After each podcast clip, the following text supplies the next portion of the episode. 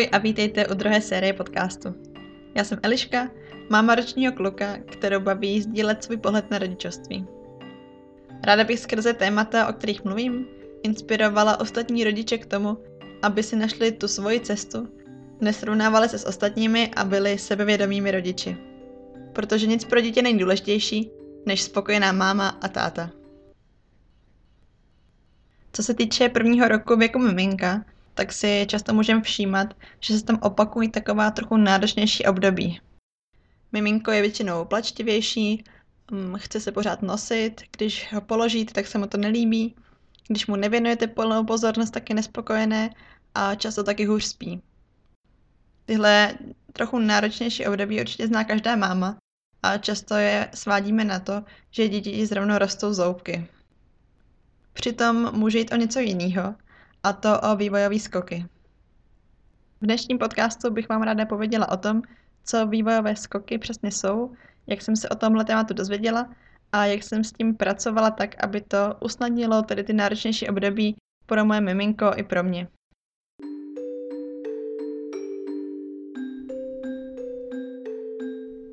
Vývojový skok je taky označován růstový sport.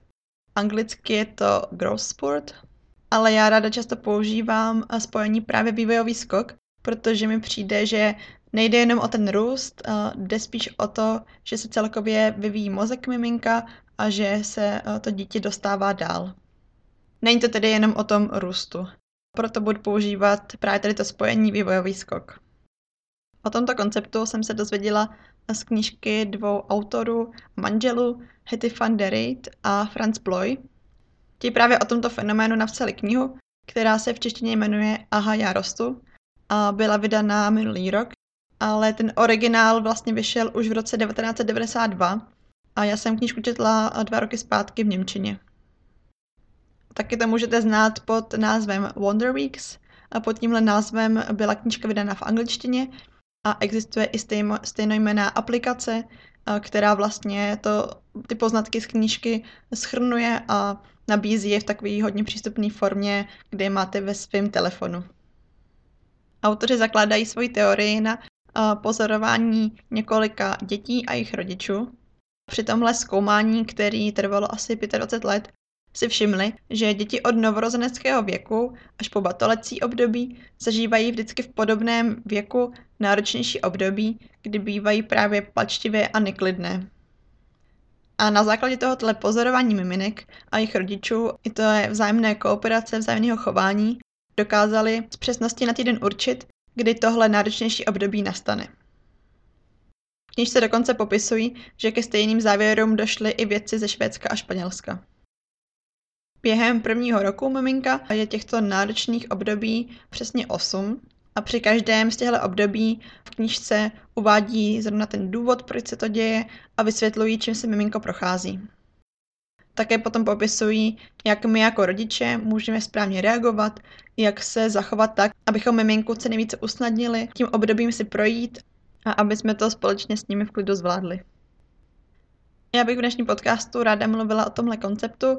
Na základě vlastní zkušenosti bych vám řekla, jak jsme tím procházeli a jak jsem právě užívala poznatky z téhle knihy k tomu, aby mi to pomohlo. Pokud se budete chtít dozvědět o tom konceptu víc, tak určitě vám knižku moc doporučuji. Najdete ji tedy v češtině pod názvem Aha, já rostu od nakladatelství Aktuel. A tohle nakladatelství vydalo i ve slovenštině.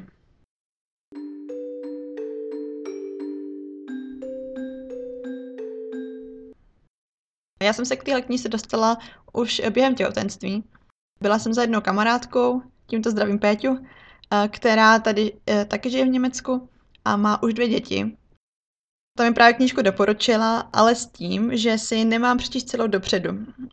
Říkala, že je důležitý vlastně číst jenom po částech, právě vždycky při tom období, kterým se zrovna procházíte.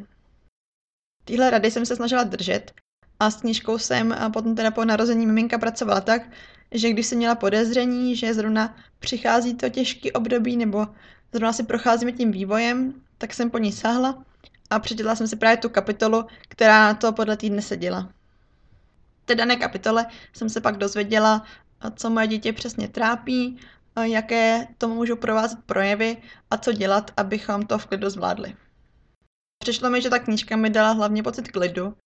Často se totiž může stát, zvlášť když jsme dlouhodobě nevyspalí a unavený, že máme tendenci se nechat tím miminkem vytočit. A to se děje hlavně, když třeba nechápeme, proč se chová, jak se chová. Máme pocit, že nám to dělá na schvál. To může být třeba, když se každou půl hodinu v noci budí, um, když se nechce nechat položit, tak chce být pořád nošený a tím pádem my nejsme schopni přes ten den nic udělat. Máme pocit, že jenom to dítě uklidňujeme a třeba nás toho i bolí hlava. Přišlo mi právě, když jsem tu knížku dočetla, takže jsem se dozvěděla, že vlastně pro to dítě samotné je to zrovna těžký období a ono samo neví, jak zpracovat pro něj náročné procesy a nové procesy a jak na ně vůbec zareagovat tak, aby eh, to zvládlo. Když jsem právě tohle všechno zjistila, tak eh, jsem eh, k němu přistupovala právě víc jako s pochopením, s takovou tolerancí a s respektem. Představte si třeba, že přijde domů partner a je na vás prostě nevrlý, odsekává vám, tak vás to jasně vytočí a sami jste podrážděný a netrpělivý, ale třeba kdyby vám nejdřív řekl, že ho bolí hlava, že měl náročný den v práci a že třeba něco důležitého nezvládl, tak byste si řekli, aha, má důvod být k tomu takovej, jaký je a právě třeba k němu přistupovali víc s tou tolerancí a s respektem. Třeba byste ho nechali odpočinout nebo mu uvařili něco dobrýho k jídlu a prostě ho nechali v klidu, aby uh, to dobře zvládnul. Stejně tak je to právě i u miminek. Když budeme mít pocit, že to dítě nemá důvod k tomu, aby brečelo, tak nás to akorát vytočí. Ale když právě pochopíme, že dítě zrovna prochází pro něj samotný náročným obdobím, tak mu spíš nabídneme oporu a pocit klidu, aby to eh, právě co nejlíp zvládlo. Takhle jsem to aspoň měla já. Věděla jsem, že mým úkolem je v tomto období být oporou, respektovat eh, jeho pocity a pomoct mu to náročné období překonat, aby to přešlo co nejdřív. Takže jsem se díky té knížce dostala z pocitu beznaděje a nějakého zoufalství právě k pocitu jistoty, že vím, že se nic závažného neděje, že žádný problém tu není a že je to jenom období, který prostě společně musíme zvládnout. Teďka se dostanu teda k tomu, jak konkrétně může ten vývojový skok vypadat. V knižce Aha, já rostu je tedy popsaných 8 eh, skoků v rámci prvního roku. Do půl roku je to kolem 5. týdne, kolem 8., 12. a 19. týdne. Potom je to na půl roce eh, kolem 26. týdne a dále eh, v druhém půlroce kolem 37. týdne, 46. a potom těsně po prvních narozeninách kolem 55. týdne. Pro příklad vám popíšu ten vývojový skok, který se děje kolem toho 26. týdne. V knižce je popsáno, že si kolem toho 26. týdne to může znamenat přibližně od 25. týdne do 27. týdne. Můžete všimnout, že dítě se naučilo nové věci. A miminko se vám může právě zdát v tom období náročnější, protože ono samo si všímá, že jeho svět, který nějak znal, se začíná měnit. Všímá si, že vidí a slyší a celkově pozoruje jemu neznámé věci, což ho teda může znejisťovat. A právě i z toho důvodu se vrací zpátky k mámě, které ví, že je v bezpečí, že tam může všechno v klidu strávit a přečkat. A to se právě třeba může projevit tak, že se v noci často budí, aby se miminko přesvědčilo, že u něj máma je, že je plačtivé a rychle zneklidní a chce být často u mámy. Miminka v tomhle věku často nechtějí k lidem, kteří jsou pro ně cizí, a to třeba může být i babička s dědou. Někdy se může stát, že se jim dokonce nelíbí, když se na ně někdo cizí dívá a hnedka začnou plakat. Taky se jim často nelíbí, když je máma odloží, protože chtějí být stále s ní v kontaktu, aby se právě pojistili, že u té mámy zůstanou. Což se samozřejmě na maminkách projevuje tím, že jsou v tomhle období hodně vyčerpané a připadají si bez energie, dítě je nenechá vyspat, takže ani tu energii nemůžou zpátky nabrat. Prostě už celkově třeba trochu může i štvat, že dítě pořád potřebuje jejich pozornost. Ale právě to má svůj důvod a to je důležité si uvědomit. V té kapitole popisují, že ten problém nebo ta, ta pointa je v tom, že dítě v tomhle období se naučí vnímat ve svém světě souvislosti. Vnímá, že něco, co vidí, může souviset s něčím, co cítí nebo slyší. Dítě se zároveň naučilo vnímat vzdálenosti a začíná si uvědomovat, že je nějaká souvislost mezi lidmi, že je mezi nimi nějaký rozestup a nějaká vzdálenost. A proto se mu právě nelíbí, když se máma z toho bezpečného okolí vzdálí, protože začíná chápat, že je nějaký okolí, o který má přehled a právě pokud máma za tuhle hranici vyjde, takže ji může ztratit. Dále je v této kapitole taky popsané, že miminko chápe, že něco způsobí něco dalšího. Třeba když zmáčne knoflík u rádia, tak začne hrát hudba. Dále chápe, že nějaký zvuk patří k nějaké činnosti, což třeba znamená, že rozumí tomu, když slyší klíče, že přijde táta, nebo když slyší zvuky z kuchyně, že to znamená, že za nedlouho bude jídlo. Tyto souvislosti mu začínají docházet a začíná mu to celkově dávat smysl. Zároveň se to může projevit i v chápání jeho těla, protože vidí souvislost eh, ve zvedání rukou a nohou a lezení, což pro něj ale může být náročné, protože v tom věku ještě nemá úplně dobrou rovnováhu, dobrý balans a samo rozumí tomu, že je to trochu nebezpečné a že není úplně sebejisté. Když si tohle uvědomíme, tak uh, můžeme pochopit, že z toho pramení ten strach, to překvapení a nejistota, kvůli kterému se třeba v noci často budí. V závěru kapitoly je popsáno, jak miminko můžeme pomoci.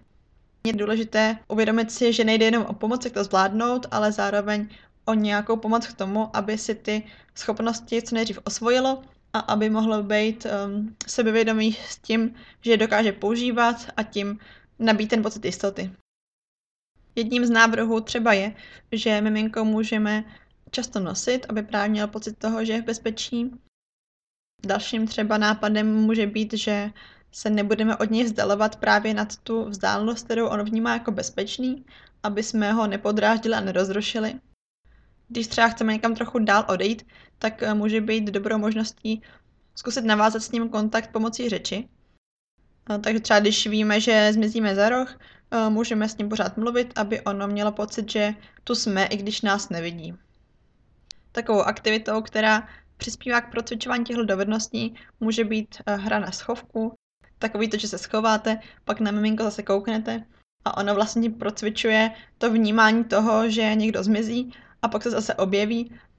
Právě tomu pomůže chápat, že věci, které mizí, nemizí na pořád, ale že třeba právě ta máma nebo nějaká hračka se hnedka zase objeví.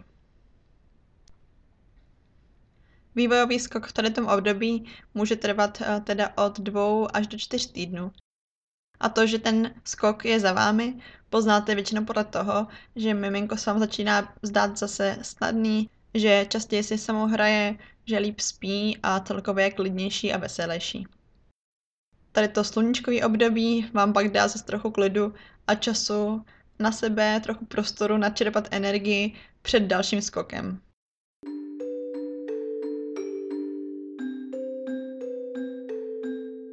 Tímhle způsobem je sestavená každá z těch kapitol. Nejdřív vám popisuje teda, co se miminku děje a potom navrhuje, jak můžete se přizpůsobit tak, aby to pro miminko bylo jednodušší, jak můžete aktivně pomoci tím obdobím projít a jak vlastně um, zjistíte, že už je to za vámi a že ten vývojový skok je už zvládnutý. Ještě bych tomu doplnila, že knížka nemusí být vhodná pro každého. Jak jsem říkala, já jsem to dělala tak, že jsem se do ní vždycky začetla, až když jsem měla takový podezření, že nějaký období, který může být trochu těžší, přichází. Rozhodně jsem to nečetla předem, abych sama sebe nestrašila a nestresovala, že přesně za tři dny už přijde to špatný a těžký období. Což mi přijde takový zbytečný, protože ne u každého miminka to může vycházet z přesností na den. A nemá tím pádem důvod se stresovat, že už to těžký období je za rohem. Pokud třeba i víte, že máte tendenci hodně stresovat, tak si myslím, že možná je lepší se knížce vyhnout, aby vás právě ještě jako víc nehnala k tomu, že eh, se cítíte nadlakovaně pod tlakem a ještě ve větším stresu, než třeba byste museli být. To ale vůbec není cílem té knížky. Jejím cílem je z mého pohledu být spíš eh, takovým průvodcem který vás může trochu podpořit, když znejistíte a říká jste si, že se děje něco špatného a trochu zpátky zase jako uklidnit a zpomalit a, a přesvědčí vás o tom, že se nic zásadního neděje, že je to jenom období, který zase za nějaký den nebo týden přejde. Největší plus vidím v tom, že mě ta knížka právě uklidnila a dala mi pocit, že svému miminku v tom období rozumím, že vím, jak adekvátně reagovat a že se nenechám tím jeho chováním vytočit, ale naopak to beru tak, že uh, toto chování toleruju a vím, že se děje z nějakého důvodu.